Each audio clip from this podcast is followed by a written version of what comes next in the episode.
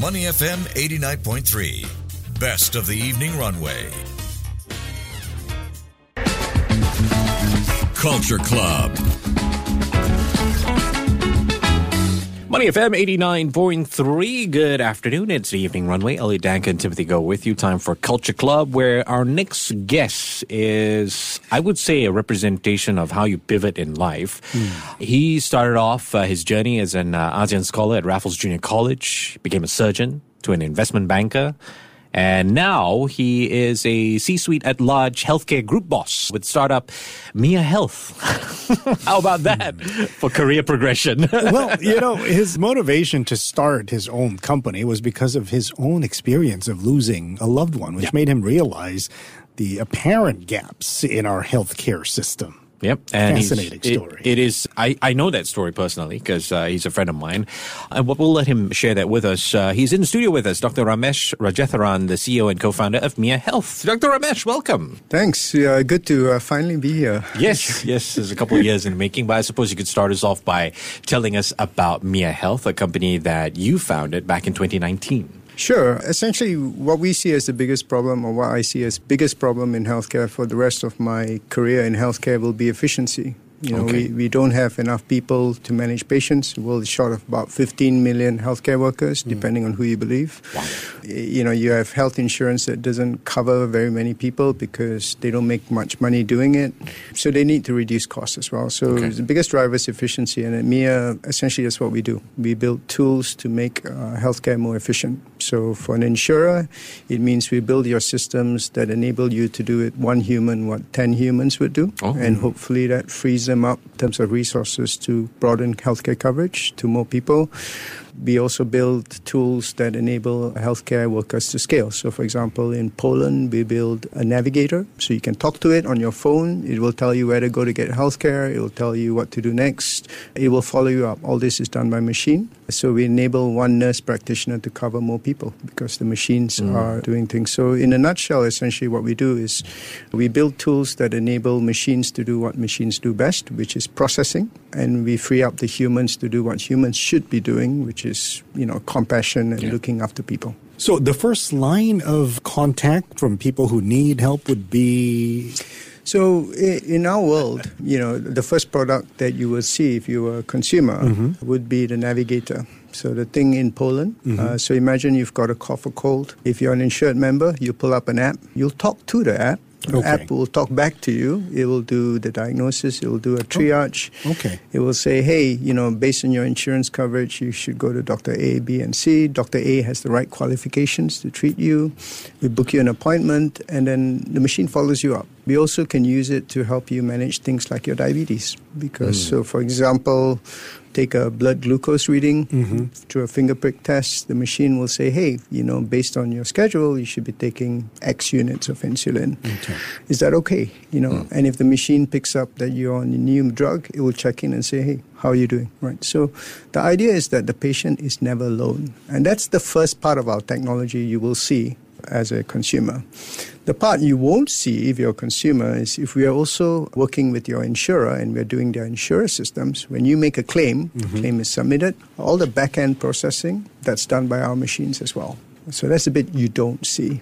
Wow. And then finally, if you do get unlucky and you do need to be admitted to a hospital, you may, there's another part you may not see, which is we also build machines to connect insurers to hospitals, which means that you can walk into any hospital, get seen straight away, as opposed to needing a letter of guarantee, which is ah. currently what you need in Singapore. So every step of the way, you could be seeing part of our technology. You just may not know Okay. that it's us. That's the best part about Yeah. technology, right? You're not supposed to know the back end.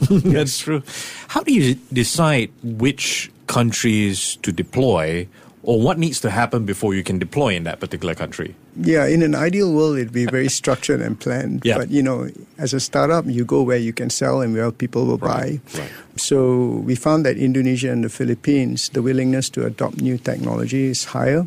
Partly because I think the systems are in more need of help, and they are very open-minded to newer technologies or uh, anything that isn't built by a big company like IBM. Right. So first is where can you sell? Where can you get traction?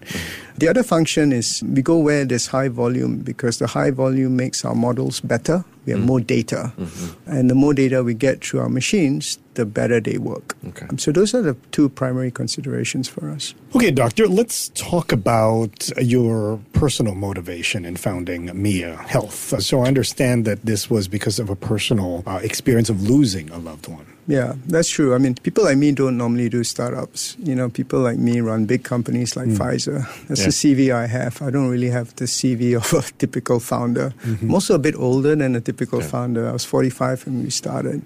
The backstory to this is I was married for 17 years to a person I met in RJC. So, a person I know a long time. We lived in many countries together. After we broke up, my kid lived with her. My kid at the time was five and a half. And unfortunately, she passed away. And because she died really suddenly without warning, my kid came to live with me. Yeah. I quit my job because I had to be a stay home dad fundamentally to look after him. Three months later, turned out that he was fine. Turned out that my wife, I had remarried, and Elliot, Elliot knows my wife actually, turns out to be an amazing mother. Yeah. And, mm-hmm. and that meant I could do something else. Yeah. So the question was, what next?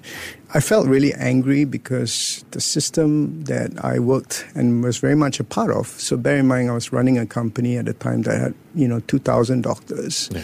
That system unfortunately failed her. She ended up in the wrong hospitals at the wrong time, and she saw the wrong doctors at the wrong time, and her health insurance didn't work properly. Hmm. And so I felt that the, system that I worked so hard to build was letting people down. Right. And so that anger actually motivated me to start a company. Rather grandiosely, I wanted to fix healthcare.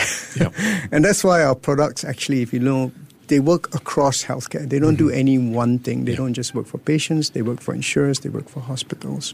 So that's the motivation for starting it. Was this motivation something, and stop me if I'm overstepping, was it something that's been building up for decades? Having, you know, you've been a banker, a, a trader, you've been in healthcare as well. And the only reason I dare to say this is because I know your backstory and how you helped to deliver your your own son Kai, who's listening right now. it's a good story, So yeah. it, it feels like things have been building up in your personal life, and you you've seen these gaps across decades. Yeah, I think that's fair. And I think maybe on a subconscious level, I felt really angry that the system Okay. just doesn't work and it doesn't help everyone. You know, my ex wife, she died in Singapore, Yeah, hmm. a developed market. you wouldn't imagine that, right? You wouldn't imagine that. You know, a person of privilege because she's privately insured. She worked for a very big company at the time. Lots of friends who are doctors, hmm. and it, it still happened to her. You know, what is it like for people who aren't that Yeah. privileged? Yeah. Uh, and I think that's it. And the challenge for me, and actually my two co-founders as well, was we worked in big companies and we couldn't effect the change. And we felt sometimes in order to do things, you need to work in a small company and maybe not disrupt, but you get things done faster. So you do this change one step at a time by doing doing it from your own uh, small company. Yeah. Is that how how it Yeah, goes? Yeah. So it's just a good question. Fundamentally, the intellectual property we built, actually, all our products are based on this core IP. And the IP is actually, we developed a way of harmonizing and standardizing any medical data into a common language. So think of it like we built Microsoft Windows. Okay. We built an operating system because the key to get different things to talk to each other is they need to be able to speak the same language. And essentially, that's what we built at Miya. We built this language uh, and this methodology. All the products that we built, right, whether it's an insurance system or something that f- lives on your phone and navigates you through healthcare, is based on that language. Because once you have that language, then any claim can come from any hospital and be translated, harmonized, and analyzed, mm. right? The key to navigating you on your phone is well, Elliot and you, you may describe a condition differently, mm. right? What if our machine interprets both into the right language, right? That is the key to navigation. So that's our core IP. It is a very different approach to a normal startup. Normal startups build product first. We built the operating system first. Is it too simplistic to say it's a ChatGPT for medical? you know that's part of it you know i, I think you know the, the gener- it feeds into it because any generative ai or any ai needs data that is harmonized and standardized Okay. Mm. right so we actually do the harmonization and standardization of data now whether you want to use ChatGPT or some other interface they're just interfaces to data right. i knew it's a, i know it's a very unusual way of looking at healthcare Interesting. but Yeah. it's fundamentally that Yeah. all the products that that you see and touch as a consumer are just Yeah. interfaces. We do the back end of that, the plumbing, the bit that translates that data into a common language that you don't see, Hmm. that feeds all your interfaces. So, doctor, let me just try to understand this because when it comes to healthcare, when Yep. when you have a sick patient or a caretaker, your first contact is supposed to make you feel better, or at, at least assure you that everything will be okay. So, and for that, you need a human Yes. touch, a human voice. Yes and no. Actually, the first contact that you need, the first contact actually is triage. Okay, First of all, you need to know where to go okay, and who to see. So that can be done by machine, Hmm. right? A recommendation engine. You know, that part of it we do, right? Okay. We then hand you off to the human, okay. arming that human with enough background knowledge on you to But be can, can the machine tell you everything will be fine? Go here, go there. You know, my personal belief is that that should be done by the human. Right. However, I will say that we've had a very interesting experience rolling out this navigator in Poland, where actually we found that the, some patients, especially the older ones, they like talking to the machine more than they like talking to the human. The hmm. oldest patient that we have in Poland, and bear in mind when we roll this out in Poland, I bet that nobody older than me would use this. You know, and I was I turned 50 right in May. Turns out there's an 82 year old Polish lady every day who uses my machines in Polish to manage her diabetes. Which is actually quite cool considering it's built by a small Singaporean company, you hmm. know, how 10,000 kilometers away. Hmm. But older patients actually like talking to the machines. Now, the machines then plug the humans in. So if she has issues with diabetes and her blood control is wonky, we actually send a push message to her daughter saying, hey, call your mom because mm, she's not well, right? Similarly, we connect that to the doctor and say, hey, doctor, look at this patient. You need to bring her in because she's not well. Okay. So it's machines enabling humans to see the right place at the right time. That's the vision, Yeah. right? Yeah. You take away the middle ground for speculation, what's going on. The machine is doing the, the, the pushing and going straight to the doctor. I wonder, Dr. Ramesh, I mean, uh, background in, in as a surgeon, uh, I believe a heart surgeon, became, a, you got into the finance industry and now you're in a way a tech guy. How have your, your previous experiences help you with MiyaHealth? I think because it, I can see the whole big picture around Sure. things. Because by chance, or I guess God's will, if you want to call it that, I've had exposure to most parts of healthcare, you mm-hmm. know, various mm-hmm. devices, technology, or drug companies. So it's enabled me to see how things work. Yeah. But quite frankly, it's given me a, a Rolodex. right? Yeah. Because when you start a company, you Yep. need help. And that mm-hmm. Rolodex kicks in every day because as a small company, we need help every day, right? So I think if you ask me which of the two is more important, the whole big picture, strategic view, or the Rolodex, cynically, I'd say the Rolodex. Because of pre-series A funding, 10.4 million. Yes, it's the Rolodex. You know, it's the fact that, that people know you and that you have a track record. Okay. It means that you can also attract better people. Sure. Because, you know, nobody builds a company on their own. And I think people join because of that track record. So, what are your plans for the future? What are your plans for the fund?